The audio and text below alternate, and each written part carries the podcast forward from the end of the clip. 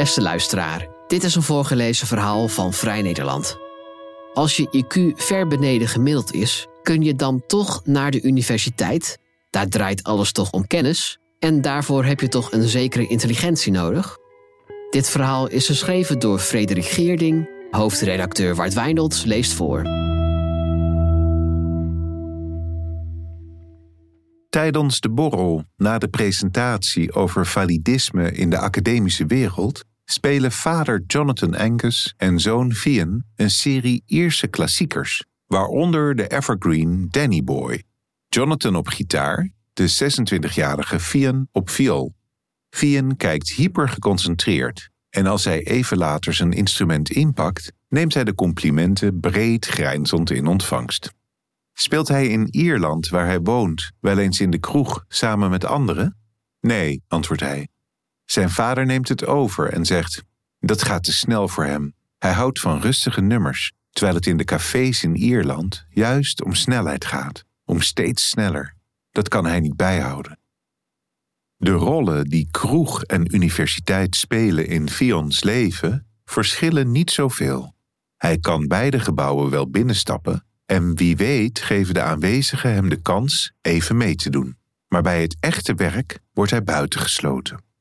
Wie in de kroeg niet razendsnel improviseert en moeiteloos met de rest meespeelt, valt net zo hard buiten de boot als wie op de universiteit niet met de knappe koppen mee kan komen. Onrechtvaardig, vindt Vian Angus, die het syndroom van Down heeft. Samen met zijn vader Jonathan rammelt hij sinds 2017 aan academische deuren om zich toegang te verschaffen en de deuren ook voor andere mensen met een verstandelijke beperking open te breken. En dat lukt nog aardig ook. Het schuurt, zegt Alice Schippers, bijzonder hoogleraar Disability Studies aan de Universiteit voor Humanistiek in Utrecht. Haar vakgroep organiseerde vorige maand de bijeenkomst waar Fian en Jonathan hoofdsprekers waren. Thema Ableism in Research and Academia, oftewel de manier waarop mensen met een beperking worden buitengesloten van academisch onderzoek en de academie als geheel. Ableism, validisme in het Nederlands, omschrijft Schippers in haar oratie uit 2021 als opvattingen, praktijken en processen die een normaal werkend lichaam en normaal werkende geest veronderstellen, waarbij mensen met beperkingen worden gemarginaliseerd. Validisme is eenzelfde soort uitsluiting als racisme en seksisme, maar veel minder bekend. Schipper zegt: Het is de laatste groep die zich emancipeert. Het schuurt, dat kun je wel zeggen.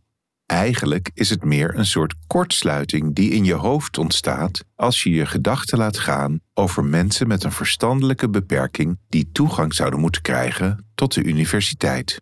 Daar draait alles toch om kennis en daarvoor heb je toch een zekere intelligentie nodig, een capaciteit om analytisch te denken, om zorgvuldig te formuleren, verbanden te leggen, onderzoek op te zetten en daarover te publiceren. Dat kun je toch allemaal niet als je IQ ver beneden gemiddeld is? In die zin verschilt de toegang voor mensen met een verstandelijke beperking nogal van de toegang voor groepen die voorheen of nog steeds geen of een slechtere toegang hadden tot de academische wereld, zoals vrouwen en zwarte mensen. Dat was een kwestie van misogynie en racisme hoewel van die groepen ook werd gezegd dat ze de intellectuele capaciteit zouden missen om mee te draaien aan de academie. Maar een verstandelijke beperking hebben is iets wezenlijk anders als het gaat om meedraaien in de wetenschap dan gender of huidskleur, toch? Volgens Alice Schippers is kennis een van de sleutelwoorden. Wat herkennen en erkennen we als kennis en wat niet?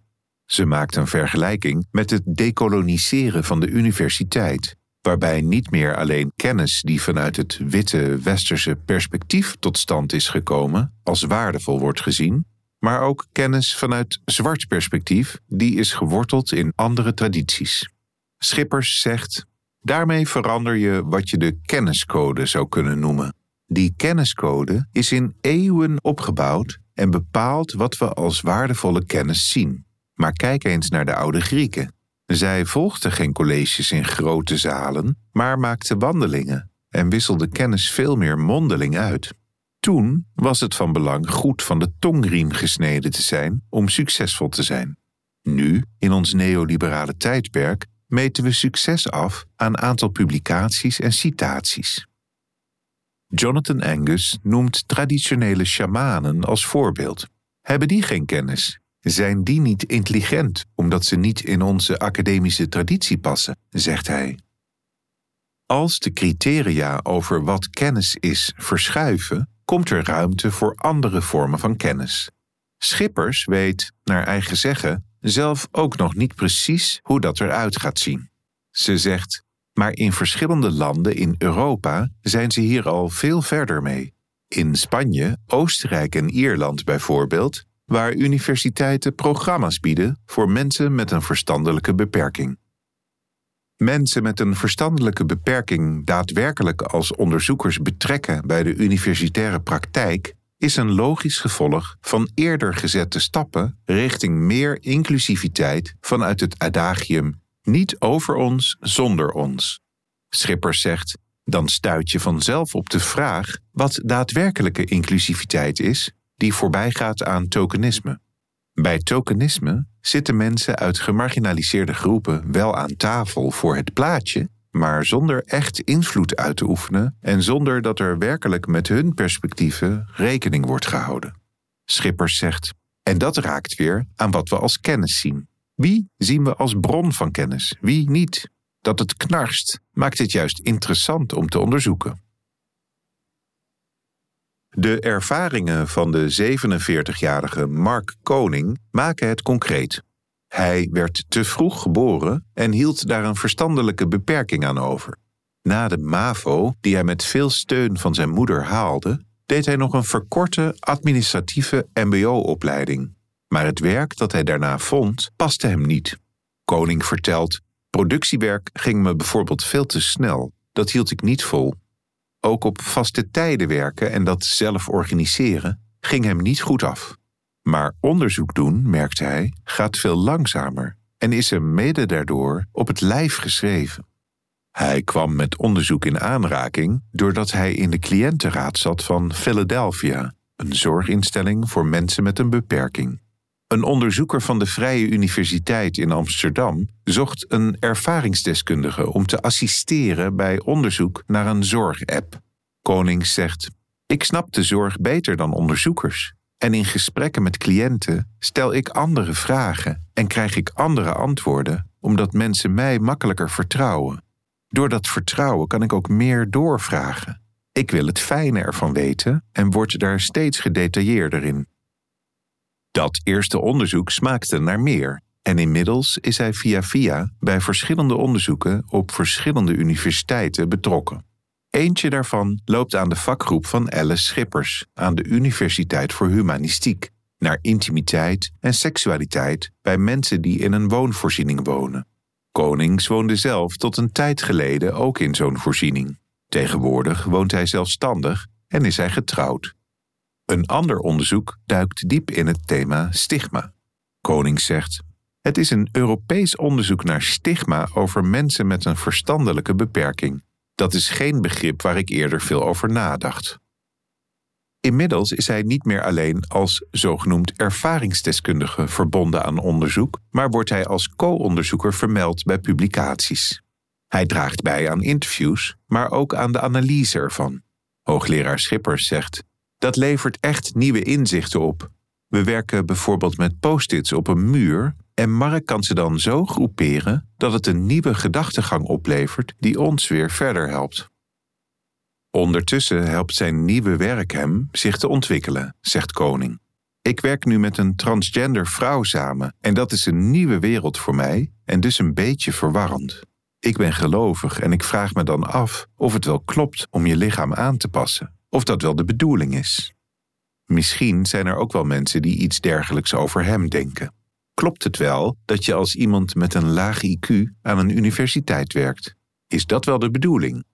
Koning zegt: Misschien denken sommige mensen dat wel, maar dat weet ik niet, want daar durven mensen dan geen woorden aan te geven. Hij denkt even na en zegt: Maar wat ik juist mooi vind, is dat ik met mensen die ik via mijn werk tegenkom, meteen de diepte inga. Daar leer ik van. Meewerken aan onderzoek heeft me een completer mens gemaakt. Dat raakt direct aan wat Fionn en Jonathan in hun presentatie aan de Universiteit voor Humanistiek bespraken.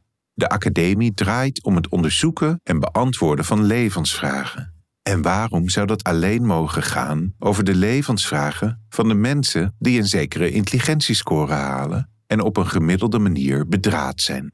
Het gaat dan zeker niet alleen om mensen met een verstandelijke beperking, maar ook om mensen met bijvoorbeeld een vorm van autisme of mensen die op een andere manier leren dan aan de hand van lappen tekst. Jonathan zegt: We zouden het iedereen mogelijk moeten maken om hun diepste of belangrijkste levensvragen te onderzoeken. Is dat niet wat ons menselijk maakt? Onze nieuwsgierigheid?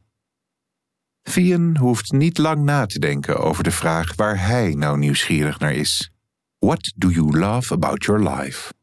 Het is de centrale vraag van een van de onderzoeksprojecten waar hij en zijn vader al jaren aan werken. Inmiddels hebben ze maar liefst 700 interviews gedaan met uiteenlopende mensen over de hele wereld over precies die vraag. Fionn doet de interviews, alles wordt opgenomen en gedeeld op de YouTube-pagina van Fionnaton, The Happiness Project. Dat juist hij tegenover al die mensen zit en de vragen stelt, maakt dat mensen eerlijk zijn en niet te ingewikkeld praten, zonder dat het oppervlakkig wordt.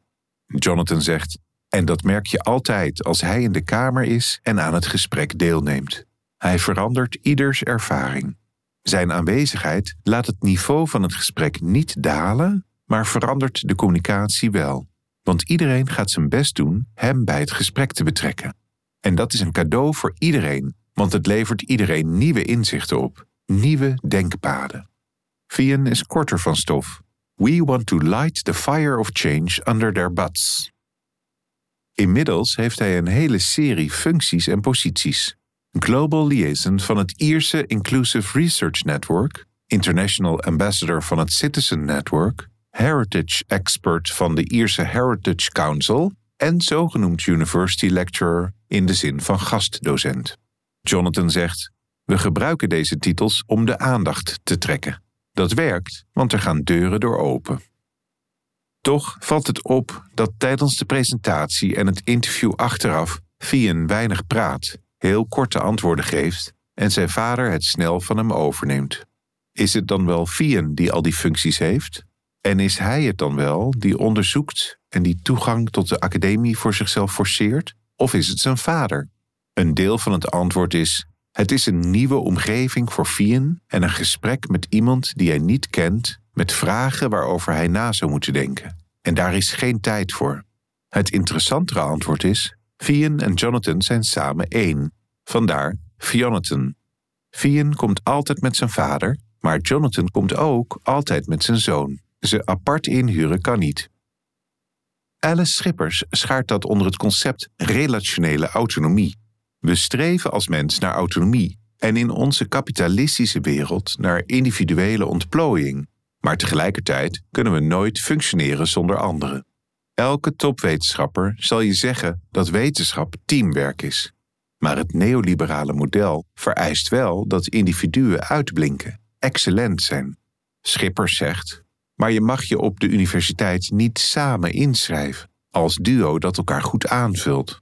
Waarom eigenlijk niet? Schippers is promotor van een aantal promovendi en ze haalt een anekdote aan over één van hen die in een rolstoel zit. Schippers leunde op de achterkant van de rolstoel, waarop de promovenda grappend maar serieus zei: Zeg, wil je wel even van mijn schouder afgaan? Schippers zegt: Haar stoel is een deel van haar zonder de stoel kan zij niet functioneren. Je zag het ook aan de vrouw die naar de presentatie kwam met haar hulphond. Die hond mag je niet aanraken, want hij is een verlengstuk van haar. De hond aanraken is een inbreuk op haar privacy.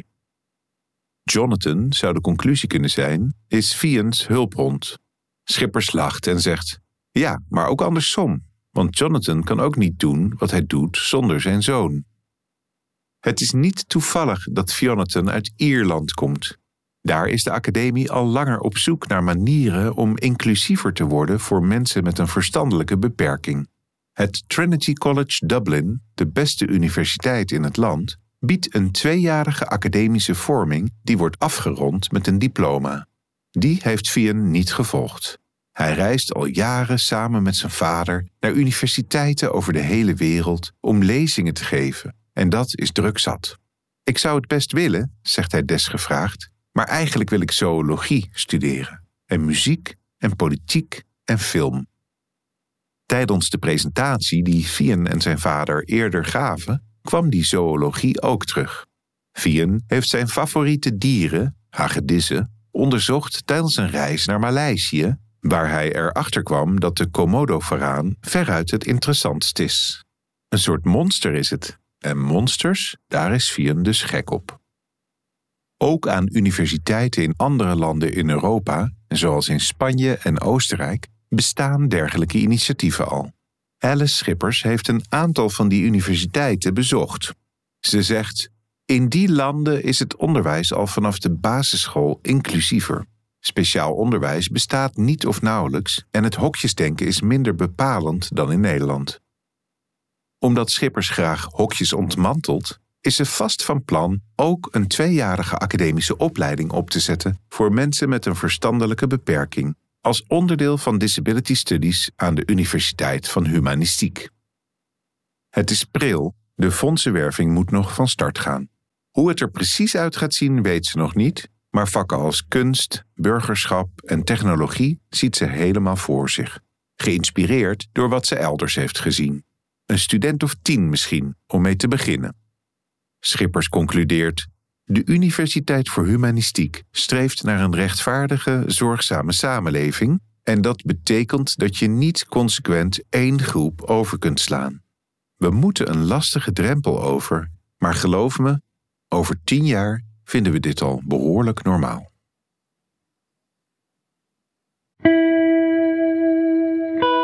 Wil je meer verhalen van ons lezen of beluisteren? Kijk dan op vn.nl of abonneer je op Vrij Nederland in je podcast-app. Voor onze trouwe luisteraars hebben wij ook een speciale actie. Een half jaar Vrij Nederland online voor maar 15 euro.